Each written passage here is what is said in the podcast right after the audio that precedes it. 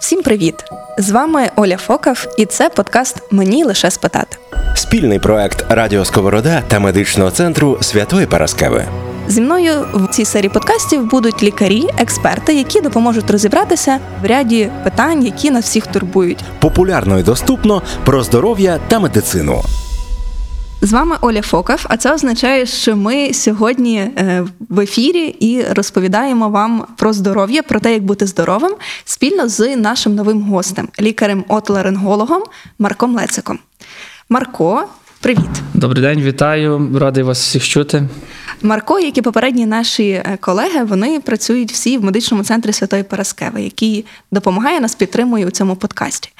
Е, з Марком ми е, постараємося підняти таку, здавалося б, на перший погляд, просту, але зразу забігаючи наперед, скажу, що геть на просту тему нежить, тому що ми цілий подкаст сьогодні будемо говорити навколо нежиті, що з ним робити, як правильно її лікувати, чи її боятися, і основне, чи можна нам їсти морозиво, так? Морозова важлива тема, вона якби ну всіх турбує. Давай почнемо з того, що таке нежить, коли вона виникає, що що воно взагалі таке, що його їсти чи не їсти? Ну, нежить їсти не зовсім Добре. потрібно, але скажімо так. Е- Якщо говорити про нежить, вона викликається ну насправді дуже багатьма причинами, тобто від банального ГРВІ, тобто там застуди, як називають, закінчуючи там різними вазомоторними чи хронічними там ринітами, риносинуситами, таких там рініт вагітних чи медикаментозний рініт. Якщо б ми там говорили конкретніше про е, алергічний рініт, то е, він в першу чергу ну, тобто, викликається якимось там алергеном, і від в залежності від того, це нас він там поділяється на такий як цілорічний, сезонний чи професійний реніт. Ну саме говорити про якусь там класифікацію, я думаю, що це не не завжди не зовсім є там цікаво, але якщо говорити. Про якісь складності там в діагностиці чи в лікуванні, я думаю, що це ну, буде більш цікавіше в даному випадку. Давай ще секундочку трошки структуруємо. Тобто може бути алергічний реніт, може бути нежить це реніт, так? Тобто це просто медичне Та, слово. та. Нежить це. Окей, розібралися. Може бути алергічний, коли в нас є алергія, може бути вірусний, може бути медикаментозний. Що ще? Я щось забула? Е, хронічний риносинусит, ну, тобто там пов'язаний з різними штуками всякими, ну тобто це може бути там разом із поліпами. Е, Риносинусит це коли якби втягується Ну, тобто- іще синусові ну, так, тобто десь питання того, щоб це був окремо десь реніт, ну насправді це нема такого зараз. Одночасно затягується в, в хворобу ще також пазухи. І їх насправді є не дві, як більшість людей знає, там фронтальна чи гайморова, є ще багато комірок решітчастих, таких маленьких пазух, і є ще одна така окрема ну, основна пазуха, сфеноїдальна її називають, вона досить глибоко, ну тобто розташована там вже біля головного мозку. І нам, нашим слухачам, потрібно це знати, тому що Тому що кожен в залежності від, від ураження якої пазухи різна симптоматика, і вона по-різному зовсім проявляється, і деколи зовсім нетипово. Є, що просто там закладений ніс і має боліти десь спереді голова. Може деколи боліти ззаді голова. І... Це цікаво. Ти колись мені розказував, пригадуєш про те, що ем, якісь такі нетипові симптоми, коли є там, наприклад, сильний біль голови, та нам здавалося б, що ми йдемо зразу на МРТ, що все вмирати, а треба насправді було б бігти до лора, тому що в нас якесь запалення пазухи. Що ще таке було? Ну, е, якщо брати саме про той сильний біль голови, то він, ну, наприклад, якщо брати про сфеноїдит, ну тобто запалення основної пазухи, то е, вона розташовується там ближче е, до головного мозку, ну тобто набагато. І типові симптоми є то, що болить не спереді, а болить ззаді. Тобто в потиличній ділянці або в тіміній зверху е, може боліти періодично, і пацієнт зовсім ну, нежиті може взагалі не бути, закладеності носа може не бути, і пацієнт зовсім не може це пов'язати з що в нього, скажімо так, як по старому казали, гайморит. Він йде до невропатолога, невропатолог відправляє на МРТ Коло голови. пекла, коло та. пекла, та, а на МРТ вже бачить, щось там є в основній пазусі, і після того відправляють до лора, і ми починаємо це лікувати. Ну, не зовсім не завжди легко лікується насправді, але в більшості випадків е, результат задовільний, скажімо так. Е, Знаєш, ми це згадали, просто почали тему нежить, та забігла трошки в іншу, але я просто хочу е, акцентувати свою увагу, тому що для мене це важливо. Хоча ну зараз ти мені допоможеш. Що є певні якісь симптоми, які проявляються інакше, але нам все одно потрібно, ну якби не типово для лора, так бігти, але нам все одно потрібно мати на увазі, що це можуть бути якісь лорівські проблеми. І звичайно, що якби в одним із таких симптомів може бути нежить, чому в принципі ми і почали про це говорити. Якщо, наприклад, е, ну, з нетипових симптомів, деколи бувають такі випадки, що пацієнт е, звертається перше, грубо говорячи, там, до, до офтальмолога, приходить напухло око. Ну, офтальмолог дивиться, ну, є щось, дійсно, щось не то. Але попри це все ну, відправляє до до отоларинголога, отоларинголог якісь методи обстеження, дивимося, ага, гайморит. Починаємо розпитуватися пацієнта. Були дійсно якісь виділення, які були там тиждень, два тижні тому зупинилися, стало ніби легше, ніс ніби розкладений, але болить в ділянці щуки, в ділянці ока, над оком. Тому попав до офтальмолога. Насправді йому треба було швидше прийти до лора і швидше всього, щоб після того в нього не було б якихось таких ускладнень, які ну, пішли на, на око, скажімо так. Бувають випадки в зворотньому порядку. Пацієнт приходить спочатку до лора, міг би мав би потрапити не до лора, грубо говорячи, так. Болить вухо, приходить до, до телеринголога. Ми дивимося. Все окей. Все окей, все гарно виглядає. Починаємо десь щось далі розпитуватися. Виявляється запалення скроневого нижнього щелепного суглобу. Появляється після того, як навантаження дає. Ну, тобто грубу їжу, більше щось говорить. І на вечір. треба до стоматолога. До стоматолога. Буває, що запалення е, якогось нерву, ну тобто невралгія, до невропатолога. Восьмий зуб дуже часто дає Знову так- до стоматолога. до стоматолога. Буває випадок такий, що шийний остеохондроз до невропатолога. Ну, тобто, і в зворотньому випадку. Е, Це все дуже цікаво, дуже круто, але якщо повертатися, все-таки, знаєш, хочу тебе повернути в нашу До основну тему, та, нежиті, бо ми говорили нашим слухачам, що це непроста тема. Давай поможемо в неї розібратися. Е, Як правильно е, лікувати все-таки реніт? Так? Ми говорили, що реніт це і нежить. Тому що ми розуміємо, що якщо це все-таки якась інфекційна природа, то нам потрібно лікувати якесь основне захворювання. Якщо ми маємо алергічний реніт та алергію, якщо ми маємо медикаментозний реніт, що мені взагалі таким страшним видається, бо Добре, знаю давайте таких почнемо, напевно, Так. тоді з алергічного риносинуситу, якщо вже так більш бути правильним. Е- Симптоми насправді, ну тобто там є дуже сильно подібні з звичайною застудою, тобто ГРВІ, коли просто почався нежить, і дуже багато людей спочатку не розуміють, що це взагалі алергія, декому дуже навіть важко пояснити це насправді. Тобто, це може бути там закладеність носа, може так само біль голови, ринорея, ну тобто виділення з носа. Що є більш типовим для алергії, це ну, інколи буває таке це сльозотеча. Але що не є типовим, це є підняття температури там до фебрильних, особливо чисел, і також е, збільшення лімфовузлів чи болючість. Ну, тобто це може бути в ділянці шиї, спереді або ззаді, ну, тобто називається задньопотиличні лімфовузли. Що ми з ним робимо? Тобто, окей, ми зрозуміли, що це в принципі нема гарячки, нема там лімфовузлів, нічого немає, але все-таки якесь закладеність носу, таке блок Ну, якщо- стоїть. Що ми робимо? Якщо це алергія, в першу чергу це треба визначити, і саме основне це і усунути алерген. Ну, тобто, насправді це буває дуже, Тобто дуже йти, йти перше до лори чи йти перше до алерголога? До кого попаде насправді? Ага, ну, тобто окей. це може бути і сімейний лікар Окей. зовсім в будь-якому Дійсно. випадку. С- Де Це часто дуже потрапляють вони до сімейного лікаря. Е, усунення алергену, попри це все додаються медикаменти. Важливо є промивання носа.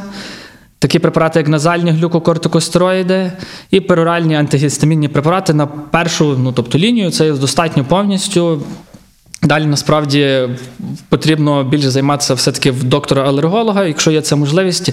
Існує е, сіт-терапія, тобто така специфічна імунотерапія, е, коли пацієнта вводять в стан ремісії, коли він є, ну, добре почувається, здоровий, і на фоні того здоров'я йому вводять малі дози е, алергену. Там в більшості випадків зараз це стараються робити перорально, ну тобто там якимись капельками. Досить непогані результати, і є можливість навіть того, що пацієнт вилікується від, від алергії, що колись це було ну просто практично У нереально. тебе були такі кейси, пацієнти, ти знаєш. е, Та виліковувалися, та я від ну, моя задача завести в ремісію, а вже от саме тою сіт терапією займається алерголог. Хороші результати, та ну і насправді чим швидше почати, відколи виявилася та терапія. Ну тобто, навіть якщо це з дитин з ди- дитячому віці, це взагалі досить добрі результати. Тим краще на майбутнє. Окей, а чим промиваємо ніс? Та? Бо я хочу тебе зараз спитати про ти знаєш, вже я буду тебе питати, бо вже здихаєш про срібло, так, колоїдне. Це супер популярна тема. Може, рік-два назад було серед мам. Оце знаєш, ну здавалося би, срібло, це знаєш, ложкою там срібною це все робити. Добре, промиваємо насправді там морською водою. Краще все-таки морська вода, яка є з в пульверизаторі, тобто вона розпилює самостійно в даному випадку, бо є випадки того, якщо пацієнт робить самостійно, починає там вдихати, потрапляє десь в вухо, потім йде запалення вуха, чи так само може в пазуху потрапити. В моїй практиці таке було кілька разів, е, ну навіть не кілька разів, достатньо багато разів. Тому стараюсь все-таки наголосити на тому, щоб це краще має бути препарат з пульверизатором, і краще хай він буде вкуплений в аптеці з нормальною концентрацією. Бо концентрація, якщо вона там завелика, вона також може достатньо нашкодити, обпекти слизову в носі. Призвести до неприємних відчуттів. Добре, якщо говорити про то колоїдне срібло, ну це взагалі досить така цікава тема. Я був спочатку досить наляканий, коли мені там задали це певне запитання, бо я не знаю, що це таке. Ну тобто, я знаю там про торгол, колергол, колись використовували колоїдне срібло, ну почав питатися в своїх там знайомих. Не, не медиків, ну виявляється, дійсно, всі знають, якийсь певно такий тренд з того всього. педіатри треба питати, вони чують постійно. Починає, та, починає, починає шукати десь, ну треба загуглити, починає шукати в інтернеті на наших сайтах ну, якийсь чудодійний засіб, надзвичайний, на ну, тобто одна стаття, друга якась супер діє, все допомагає, класно. Після того почав шукати на іноземних перші три, три статті, е, які я знайшов, ну це. Е, першу чергу, що почали, ну тобто, це є така федерація FDA, Food and Drug Association, е, управління з продовольства і медикаментів у США. Ще в 99-му році минулого століття е, попереджали, що колоїдне стрібло є небезпечним, Ух ти. та, і е, воно не є зовсім ефективним. Після того думають, чого така велика різниця між нашою інформацією і іноземною. Дочитався далі, виявилося, що вони ще ввели якісь штрафні санкції за неправдиву інформацію про це колоїдне срібло. Ем, Також його дуже часто приєднують до гомеопатичних препаратів, ну тобто десь там разом, е, разом з, е, з іншими, скажімо так, е, якщо брати. Стосовно нас, лікарів, ми прагнемо е, до доказової медицини, будь-яких доказів ефективності, скажімо, колоїдного срібла чи гомеопатичних препаратів, на, на жаль, чи там на щастя, немає зараз в нас. Тому я факт. думаю, що відповідь е, очевидна. Самолікування може бути шкідливим для вашого здоров'я. Саме тому Параскева завжди поруч. Е, окей, якщо ми взагалом е, все-таки зачепили цю історію про краплі, давай ще можливо пояснимо, чому все-таки морська вода, так? Тобто про цей гіпертонічний розчин, наскільки він є класним, ефективним. Чи Добре, можна його існує- вдома приготувати? Е, теоретично можна. Існує гіпо, ізо і гіпертонічні розчини. Відповідності від того, яка є потреба, яка хвороба, по-різному використовуємо. В більшості випадків насправді підходить повністю ізотонічний, тобто він е, має таку концентрацію, таку саму, як і в, скажімо, в організмі, він не робить ніяких проблем. Е, Є гіпертонічний, він є більш насичений е, сіллю різними мінералами. Відповідно, він заставляє що зробити? Заставляє за допомогою осмосу витягнути, так, витягнути з е, слизової інші мінерали. Ну, тобто, відповідно, відбувається так, що знімається трошки більше набряк. Ну, на факті е, не настільки сильно, бо існують у нас інші краплі. Дуже цікаві, судинно звужуючі, Судиннозвужуючі. так, які робляться набагато краще, і пацієнтам насправді це набагато більше подобається ними користуватися, бо ефект є від них, скажімо, чуть би не миттєвий, там кілька хвилин. Але Але, але на них тих всіх краплях пише маленькими буквами користуватися 5 днів, 7 днів, ну на деяких 10 пише, це залежно від фармфірми. Відповідно, не просто так. чому? Е, ці каплі мають е, дуже добру проти, ну, тобто проти симптомів дію, але вони викликають певну залежність і все-таки ушкоджують е, слизову. Тому так і пише на них там кілька днів користуватися, не, не, не разів на день. І відповідно е, ми не маємо права ними так довго користуватися. Е, Є люди, які користуються ними достатньо тривало. Ну, якщо це триває там більше двох-трьох тижнів, в них викликає виникає певна залежність. В нас Між лікарями це називається медикаментозний реніт чи там підвид вазомоторного реніту. Давай перед тим як ми ще в вазомоторний реніт, так якби заскочимо. Давай ще кілька слів скажемо про ем, те, скільки якби радиш ти використовувати ці судинозвужуючі краплі як лікар, і чи можна їх дітям використовувати? Ну, я взагалі не раджу їх використовувати, скажімо так. Взагалі, навіть перші дні? Навіть перші дні, ну тобто за кордоном їх там взагалі до було дотепер там до шести, взагалі стараються дітям не давати. Якщо брати по старших. Е, Старших, ну тобто після 18 років вони ну, тобто, допускаються, але тільки за рецептом. Тобто у них таких проблем, як медикаментозний рінід, ну, практично не існує. Цікаво. Е, Це в Америці, та чи загалом у світі? Взагалі, Європа Взагалі. повністю. Ну, тобто, в мене є навіть знайомі, які там проживають і мають таку проблему. Я знаю, що вони беруть кульками ці каплі, ну, тобто, бо там не продаються, або знайомим, які там користуються, кульками перевозять. Бо там це тільки все за рецептом. Е, якщо вже брати по дорослих, ну, якщо є якась певна там вже повна така проблема, заблокувало ніс, потрібно щось там виступити десь, маєте якусь конференцію, якась по роботі проблема. Е, Кілька днів, якщо це один раз або два рази на день, е, нічого страшного не станеться.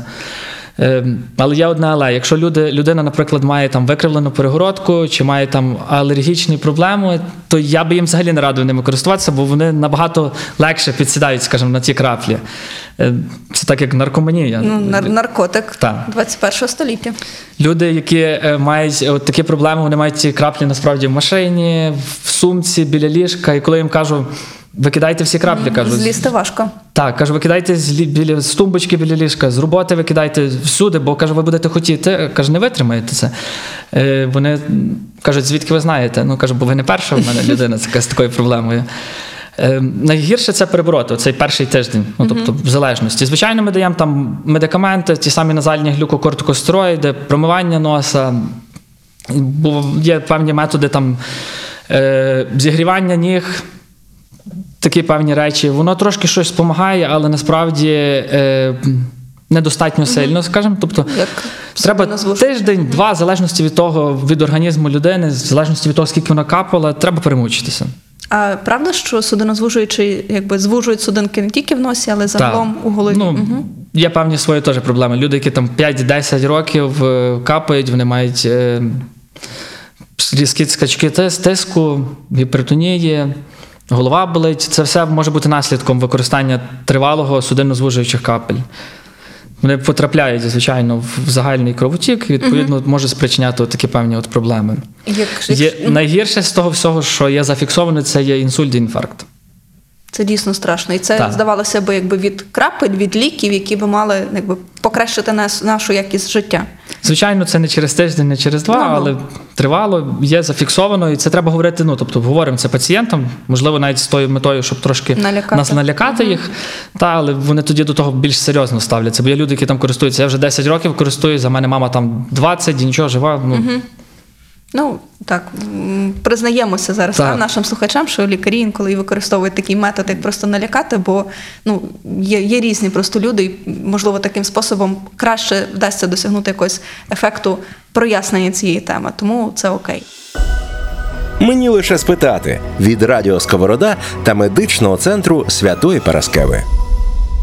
Е, якщо в нас вже є ця проблема, от медикаментозний реніт, ми перше пам'ятаємо, що нам треба відмовитися від ем, крапель, тому що виникає, ти згадував за вазомоторний реніт. Давай пояснимо трошки слухачам, що це такий термін, що він під собою якби має. Ну, нема такого за кордоном, як вазомоторний, є хронічний Окей. риносиносит. Так.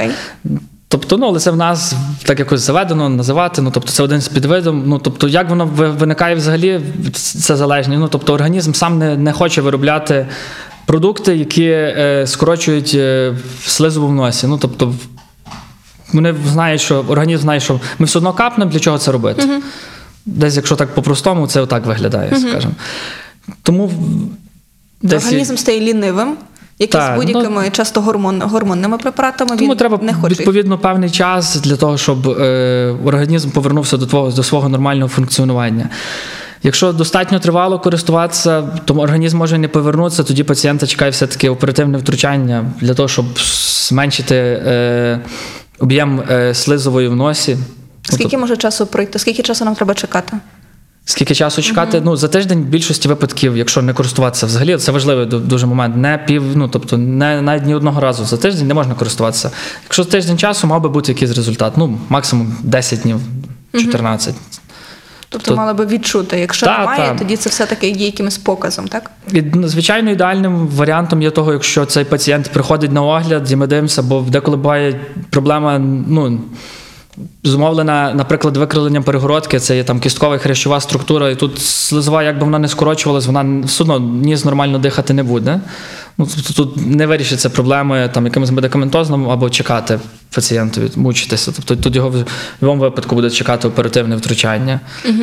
Деколи буває дуже часто є пацієнтів, які користуються тими каплями, вони можуть спровокувати розростання поліп, ну, поліпів в носі. Відповідно, поліпи вже наросли, вони також не пропадуть вже нікуди. Тобто теж чекає оперативне втручання. Тому огляд, якщо пацієнт тривало користується, тобто там більше там, кількох місяців, ну я вважаю, що це є обов'язкова процедура, тобто треба виділити час і прийти все-таки оглянути. Якщо це там триває 2-3 тижні, я думаю, що терпіння і все буде гаразд. Давай, е, ну ми бажаємо там вам, дорогі слухачі, якщо ви стикнулися з цією проблемою, перетерпіти цей момент. І я думаю, що якщо у вас буде якась потреба порада, то Марко завжди вам допоможе в цьому. Е, З такої якби серйозної теми, давай трошки якби перескочимо в іншу. Ми сьогодні скачемо, так? Цікаво, Ем, да? та, цікаво. Чи може продути в маршрутці? А ну, признавайся. Е, якщо брати питання про тому, чи ви можете застудитися, ну тобто дістати ГРВІ від того, що у вас там відкрите вікно в маршрутці, ну це нереально. Ну тобто це не може бути. Інше питання в тому, чи можуть виникнути якісь там невралгії, можуть виникнути. Ну тобто там почати боліти в ділянці шиї, чи там погано рухається шия, ну це більше неврологічні проблеми, але таке може бути. Але є один інший момент. Ці невралгії виникають е, не настільки від того, що там дує, а від перепаду температури. Тобто, коли ви їдете в маршрутці, і маршрутці всі закриті всі вікна, і там температура 50-60 градусів, ви виходите на вулицю там 20, це гірше, ніж коли вікна є в маршрутці повністю відкриті, ну тобто, і на вас дує там певний якийсь момент. Тому на це треба також зважати.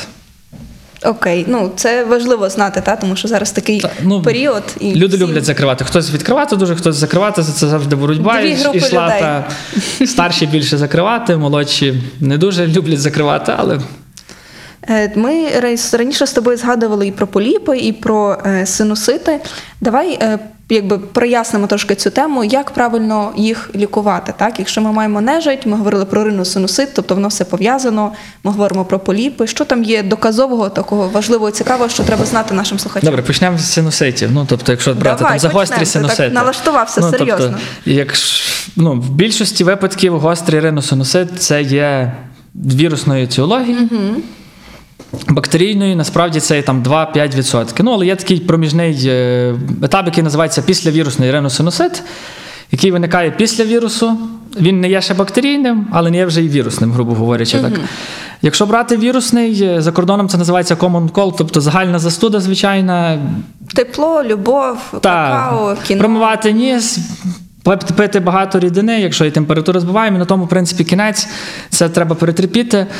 Решта далі починається все після, якщо є якісь ускладнення, це не швидше після п'ятого дня, а то йде коли після десятого. Ну, тобто після п'ятого дня, якщо йдуть якісь ускладнення, це може виникнути поствірусний риносинусит, або якщо 10 днів е, нічого не змінюється, тоді ми можемо говорити Як ми його побачимо, цей синусит поствірусний? Поствірусний е, є певні якісь е, свої там критерії, скажімо, біль голови може бути, закладеність носа. не- З'явитися, так? Та, тобто ну, вона тобто- пропала і з'явилася.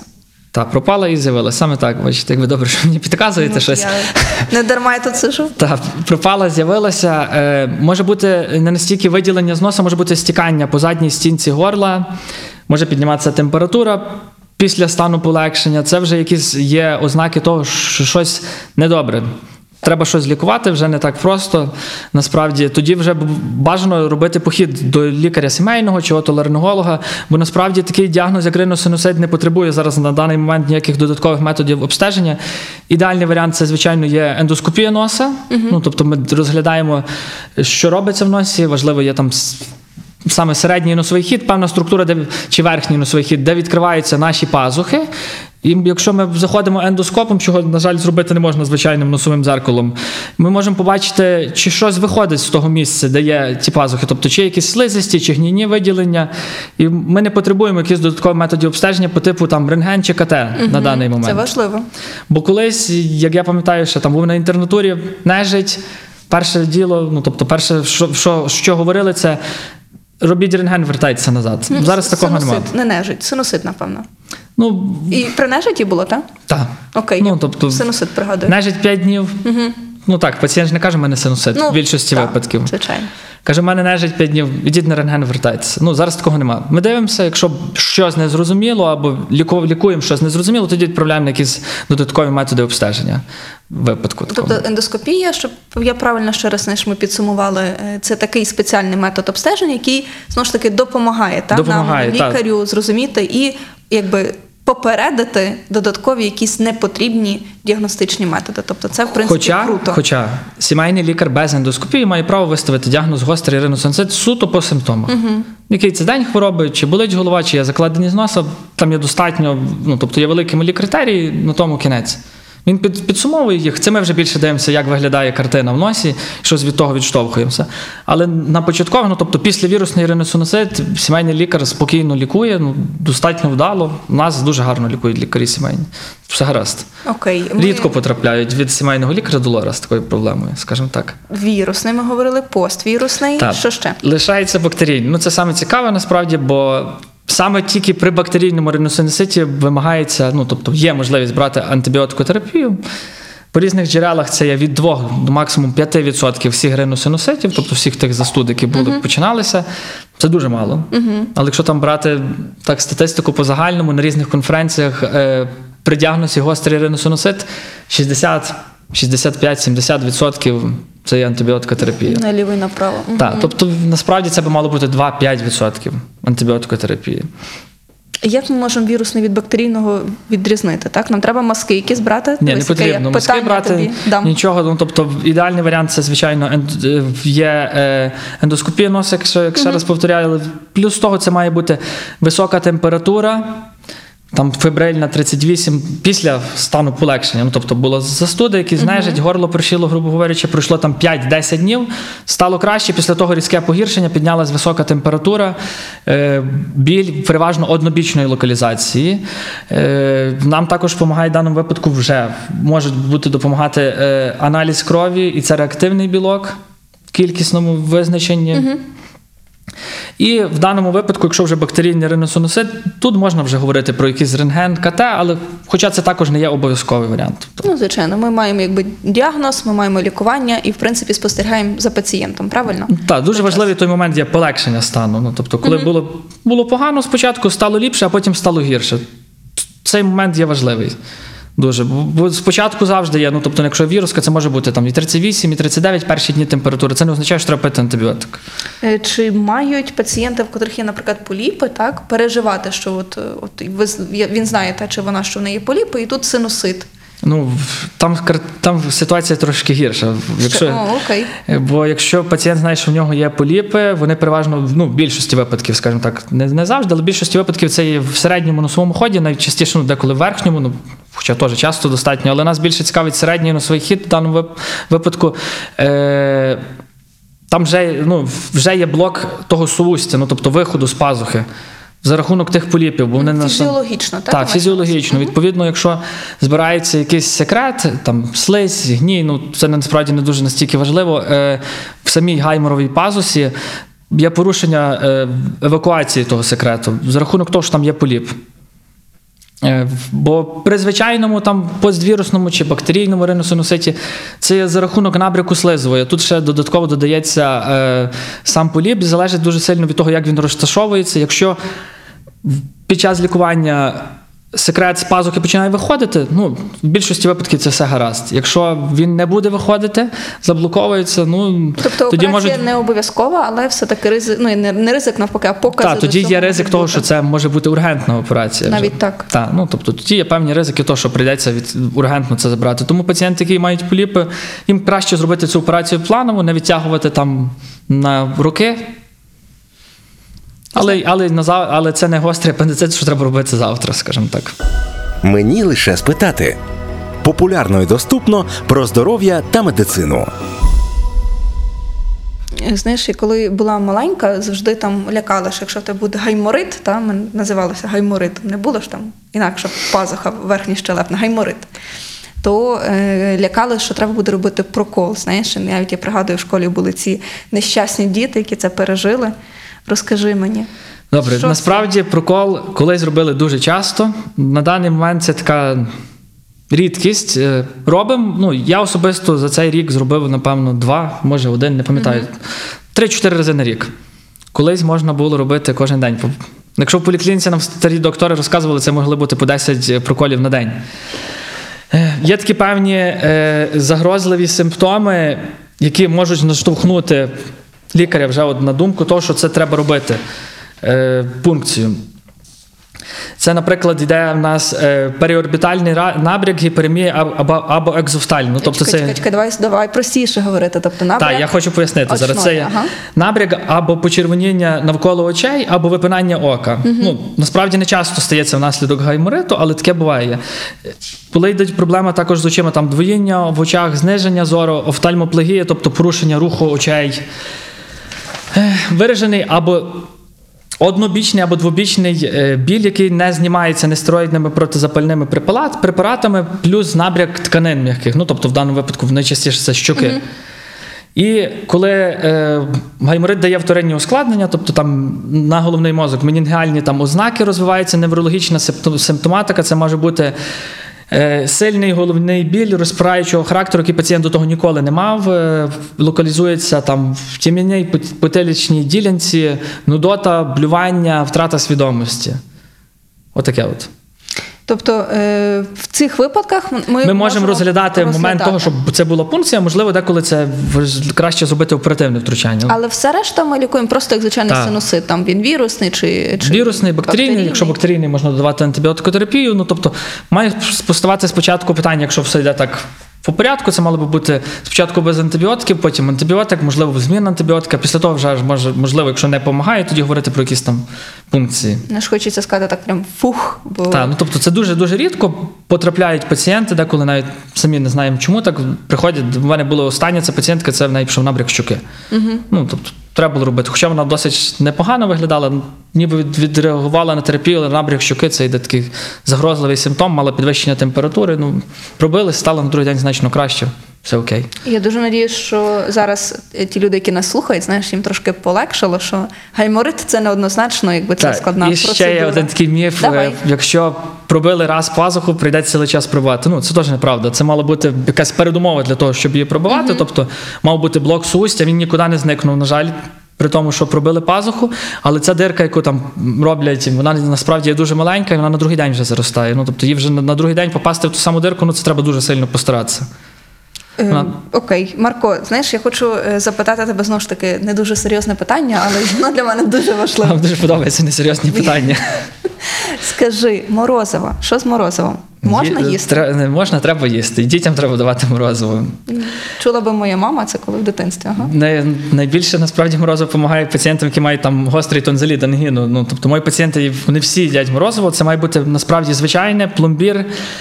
Без ніяких там родзинок, не кисле, бо воно буде саме ці родзинки чи кисле морозиво може подразнювати слизово, а от холодне, вони відчувають насправді дуже полегшення, приходять і дякують. Кажуть, доктор нічого не допомагало, ті спреї не дуже, а от морозиво їла класно, мені ставало.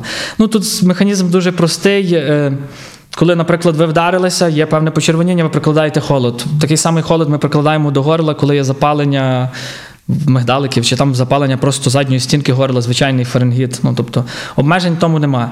Ну але як існує, наприклад, опік, так само існує обмороження. Ну тобто, якщо це морозиво не потрібно там їсти великими частинками, дуже сильно охолоджене, ну тобто малими. Кусочками помало, тоді все буде гаразд. Немає ніяких проблем там. Круто, дякую тобі дуже за це. Знаєш, полегшення знову ж таки надіюся для, для наших слухачів. Мені лише спитати. Ви можете просто зараз записатись на прийом до цього або інших спеціалістів. Заради вашої зручності лишаємо посилання у описі подкасту. Скажи мені, якщо ми вже там трошки мигдалини та зачепили, їх промивати варто? Що з ними робити? Їх туди, знаєш, колись мені е, мій викладач ну, з лору, та, на четвертому курсі казав, що ж ви вічно пхаєте в то горло, та не треба ті горло промивати постійно, лишіть його в спокої. Він був дивіться. правий. Ну, е, є дуже багато пацієнтів, які мають певні проблеми з тими мигдаликами. Це найчастіше ну, є ці корки, вони призводять до неприємних запахів з рота, дискомфорту, болі, там, тягнення, відчуття якогось комка в горлі. В даному випадку промивання допомагає. Так, це, але це є суто як гігієнічна процедура. Воно приносить класне полегшення, але, на жаль, не, не, не вирішує проблеми в корінь. Ну, тобто, рано чи пізно е, ті корки знову нашаровуються. І пацієнтові періодично приходиться все-таки час від часу це робити ці всякі промивання, але це не є методом, на жаль, лікування. Бо е, коли пацієнта стоїть питання в тому, що при хронічному тонзиліті ну, е, ідуть якісь певні ускладнення, там, які може давати цей тонзиліт там, на сполучну тканину, це там на серце, суглоби, нирки. І тут постає питання: от, треба операцію, то методом вибору промивання як лікування, ну, воно не може стояти. Це дуже важливий той момент. Десь. Е, а якщо питання постає просто, що там мішають корки, будь ласка, промивайте, чистіть. Так само роблять стоматологи, вони проводять гігієну зубів там, раз на півроку, раз на рік.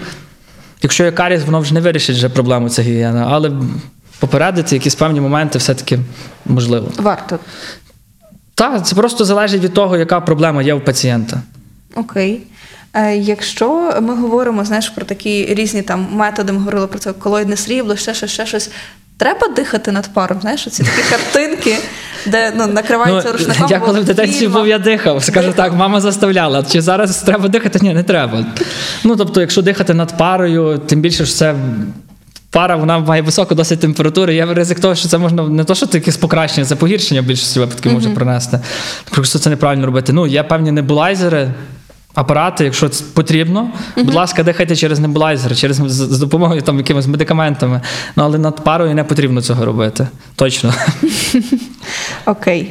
Е, якщо в нас нежить триває дуже довго, та? тобто, ну, я не знаю, можливо, можна її назвати якось там хронічною. Хронічний ще Хронічний риносит. носит. До Що- 12 тижнів. Цей гострий, Боже. після 12 це ну, можна вважати це хронічний риносинусит. Що можна порадити нашим слухачам? Що вони можуть робити? Ну, Якщо тривало заради? нежить, це однозначно є огляд в першу чергу. Це причин насправді дуже дуже дуже багато є. Однозначно не, ну, не розцінимо. Це може бути як від алергії до інших взагалі. До інших взагалі якихось проблем, які взагалі можуть навіть бути не пов'язані там з горлом. Є, наприклад, така рефлюксна хвороба, яка дуже часто в нас, нас лікарі, ну там професори взагалі дисертації потім зараз захищають. Вона і вражає і там і горло, і так само може носоглотку, відчуття закладеності кожного ранку. Тому це треба тут в даному випадку, якщо однозначно тривалість більше там кількох місяців, цей огляд. Іншого варіанту не існує, і самому щось там робити не потрібно в даному випадку. Окей, але зарадити собі якось можна знову ж таки, ну, промивати ніс, можливо. Добре, дивіться, якщо промивати ніс, це не нашкодить, але якщо ви здоровий, просто так його промивати не потрібно. Окей. Ну, Навіть тобто- якщо там слизова, суха, щось таке. Е, Ну, якщо слизова суха, то не означає, що ви здоровий. Ну окей. Якщо ви себе добре почуваєте, бо є, бо є люди, які, наприклад, просто так промивають ніс. Ну, тобто вони е, мають собі та, профілактично. Профілактично того робити не потрібно. В носі не просто так створюється цей слизь. На, на, на тому слизі осідають всякі там брудні частинки, за допомогою нього вони там очищуються. Є такий мукоцелярний кліренс, який рухається ну, за допомогою того слизу і очищує весь бруд, який є в носі, грубо говорячи, так скажемо. Тому лишній раз промивати і змивати цей слизь не потрібно. Окей, якщо ми поговорили з тобою, зачепили, знаєш, оцей кліренс, тобто це ці такі ворсинки, які Так. рухаються туди і вперед-назад. Чи таке, знаєш, питання часто пацієнти запитують, чи може воно якби з носа опуститися? Знаєш? Тобто може бути Ну, після більше того бронхіт. Ну, е, чи не, не через. Не, через ну, Я знаю, що ні, але давай це скажемо. Добре, давайте скажемо так. Е, від, від того, де уразить е, вірус, який саме частину там дихальної системи, ми, на жаль, знати наперед не можемо. І, і попередити також не можемо. Це із особливості вашого конкретного організму. І е, в даному випадку, якщо вірус, е, організм ваш не побореться вірус, він може бути, це може бути і на рівні бронхів, на рівні трахеї, гортані, горла, чи там носа чи носоглотки. Це, на жаль, не вгадаємо ніяк з того. І чи це опускання, це не є опускання. Насправді цей кліренс якраз і рухається завжди ту назад. сторону. Так, тобто, як би воно не звучало, ми цей слизь ковтаємо. Тому е, це неможливо насправді так ну, десь розібратися. Окей, а можемо ми якось попередити, наприклад, оксолінової мазі? О, я не використовував ніколи. Не, не, насправді не можу сказати, як вона діє, але чув, що таке використовують. Для мене тут пацієнти якось вже ну, не приходять. Колись це було якийсь такий, як то тренд. Ти знаєш, та? я пам'ятаю, що це е, свинячий грип, чи який був у 2008-му, і це був, я була в школі, і це був супер великий тренд. Знаєш, всі це робили. Я просто якийсь замолодий. Не знаю, не знаю, які складники насправді там оксалінової мазі. Не використовую. Ну, Ну, на- скажу наперед, що на, якби, ну, немає такого якби, доказовості, знаєш, в західних країнах не не, ну, я розумію, що немає. препарат.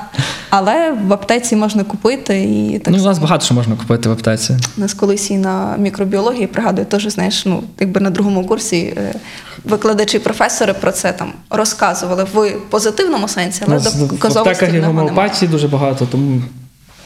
А якщо відкрити Google, там пише, що Всесвітня організація охорони здоров'я застерігає від використання. Ну, тим не менше користується. Самолікування може бути шкідливим для вашого здоров'я. Саме тому Параскева завжди поруч. Гаразд, а якщо пацієнт прийшов з поліпом, та і він має не знаю, якісь там нежить, синусит, риносинусит, отит, що, що йому робити? Щоб, щоб, на що він міг би очікувати? Добре, ну насправді, якщо пацієнт приходить з е, поліпами, ну в першу чергу ми маємо пояснити, що поліп це є не пухлина. Ну, тобто, бо дехто насправді думає, що це вже щось, якийсь утвір, він може бути поганим. Ні, це не є пухлина, але кінцевий результат, звичайно, це нам каже патогістологічне дослідження. Але десь е, заспокоїти пацієнта вартувало би. Е, ми його оглядаємо ендоскопічно, наприклад, в нашому центрі, бачимо поліп.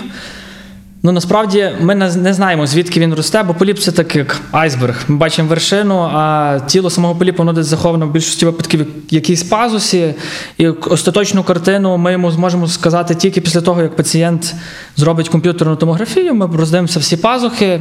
Так само комп'ютерна томографія допомагає нам в даному випадку спланувати операцію, бо операція має полягати в тому, щоб ми забрали не тільки поліпи ззовні з носа, а й відкрили всі уражені пазухи, максимально зробили доступ до тих пазух для того, щоб в майбутньому пацієнт міг е, застосовувати медикаменти е, до носа, і вони потрапляли саме в ті моменти, де були там пазухи уражені. І забрати максимальну кількість тих всіх поліпів. Отак. десь. В даному випадку, якщо брати про сучасні тренди, це називається, ну тобто такі оперативні втручання називаються ФЕС, функціональна ендоскопія носа. Е, Виглядає воно е, так, що за допомогою ну, під візуалізацією ендоскопу, за допомогою там мікроінструментів е, та такого шейвера, тобто такий мікропилисос, пилотяг, е, який засмоктує ці поліпи, зрізає їх. класно відкриваються в- всі пазухи, тобто це можна дойти не тільки там до гайморової, а можна дойти глибоко до тої основної пазухи, ще фронтальної, відкрити гарно всі решітки. Операція мінімально ну, приносить травматизації. Якщо просто колись робили Відкриті, відкриті е, гайморотомії, покал люку, тобто це виглядало за допомогою долота і молота, відкривали кістку над зубами. Ну, Шмурашки. так, тобто це достатньо неприємна процедура, більш травма, більше травматизації, більше післяопераційний, довший післяопераційний період. В даному випадку маємо десь такі можливості. Це є в нашому центрі. Насправді у нас виконуються операції, тому десь е, говорити про старі операції насправді вже давним-давно не гоже. Треба Ну, ми про них не згадуємо, так? Ми Так, говоримо треба... тільки про новітні Хоча насправді зараз е, виконуються ще такі операції, від них треба відходити. Пацієнти про це мають знати і на, не мають права. Ну тобто лікарі вже в принципі не мали би права їм пропонувати це. Якщо є можливість зробити це ендоскопічно, потрібно це робити ендоскопічно. Добре, що ти про це згадуєш, бо нам же ж важливо слухачам донести, щоб знаєш, якби те все, що ми говоримо з тобою як два лікаря, та і розуміємо про медицину, це ми хочемо їм і передати. Тому що медицина це в першу чергу про людину, і кожна людина має бути має право бути обізнаною, що для неї окей, не окей. Тобто, в принципі, ну лікар має дати їй право вибору, так а коли ну, є лікарі, які, скажімо, там, можливо, і не дадуть їй право вибору. Добре, якби вона знала, що от є ще такий варіант, і на прийомі лікаря, наприклад, запитати. Е, Ти коли згадав про ці е, операції, у мене таке було е, якби почуття, що це і супер складно, і супер просто, таке змішане почуття. Ну, ну не зовсім просто, бо насправді під контролем Ну, ендоскопу не треба мати якісь певні, та, певні вміння, навіть коли ти дивишся на хірурга, який там оперує, де думаєш, ну нічого складного, а потім береш цей ендоскоп в руки, воно трохи не так виглядає все. Але ну, нас вже навчились лікарі це робити багато, насправді це треба до того прагнути. робив? Е, Та частково я ще повністю операції не роблю, частково е, ендоскопічні якісь менші операції сам роблю. Це людина під загальним знечуленням. Ну, в, цілому світі це під загальним знечуленням, в нас також це під загальним знечуленням. Ну, тобто більшість лор операцій робляться зараз е, під загальним знечуленням. Тонзиліти, аденоїди, ну, давним-давно теж робляться під загальним знечуленням. Є якісь ризики? Ну, без загального знечулення ризики значно більші, скажімо так. Ні, ні, загалом е, операції. Є якісь ризики, щось Ну, варто пам'ятати. Будь-яка операція це є взагалі якісь певні ризики, але в нашій лор-операції, тобто там функціональна ендоскопія носа, чи там е, ринопластика, чи тонзилектомія, чи денотомія це операції з малим ризиком. Тобто, в більшості випадків вони всі є плановані. Пацієнт в нас залишається на один день в лікарні, на другий день ми його відпускаємо додому, якщо все гаразд. Аденоїди варто видаляти? Тільки в показах. Які, Ну, тобто- Що варто пам'ятати? Ну, е, в першу чергу, звичайно, що це лікується е, воно консервативно, якщо не піддається консервативному лікуванню, пацієнт, е, ну тобто діти мають найчастіше це такі проблеми там синдром апної сну. Тобто, коли дитина спить, починає там підхрапувати починає епізоди того, що вона там задихається.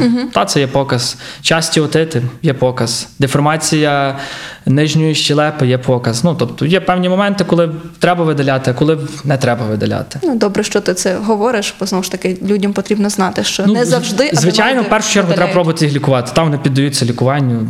Не завжди, але саме, ну тобто, аденоїд це така структура, яка має певне тіло, і після того, ну тобто, в людини є ну, дитини в більшості випадків. Це аденоїди, вони мають е, момент запалення. Тобто той момент запалення під за допомогою лікування можна зняти, тобто зменшити об'єм тої запальної тканини можна. Але якщо вже Саме тіло аденоїду є достатньо велике, воно не піддається лікуванню, не, не зменшується. І після того всього в дитини там виникають е, певні е, ускладнення, то та це треба забирати, не треба цього боятися. Повірте, краще забрати, ніж потім мати наслідки від тих аденоїдів, скажімо так.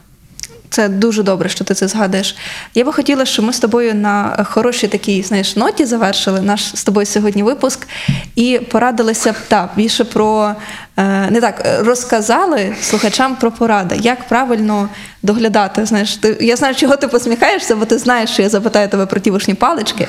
Добре, От, мушні палички так. це взагалі окрема тема. Ну, я думаю, що це зараз настільки популярно Просто вже. кілька слів. Як, як правильно доглядати? Вишними паличками чистити не можна. Давайте почнемо з того. Крапка. Так, тобто, десь пояснювати, насправді дуже багато вже є всього пояснено в інтернеті. Кожен лікар, який там веде блог, він це лор про це говорив. Давайте, якщо ми говорили про нежить, то скажемо, наприклад, так, про алергію. Е, що важливо є? В першу чергу, це є встановити алерген, усунути з ним контакт. Це найкращий результат дає при лікуванні, скажімо так. Е, вологе прибирання. Якщо це, наприклад, є цілорічний алерген пилковий там кліщ, який відбув, ну, тобто знаходиться в хаті, вологе прибирання дуже важливе. Якщо це якийсь е, алерген на цвітіння, тобто це є такі штуки, які називаються специфічні сітки на вікна.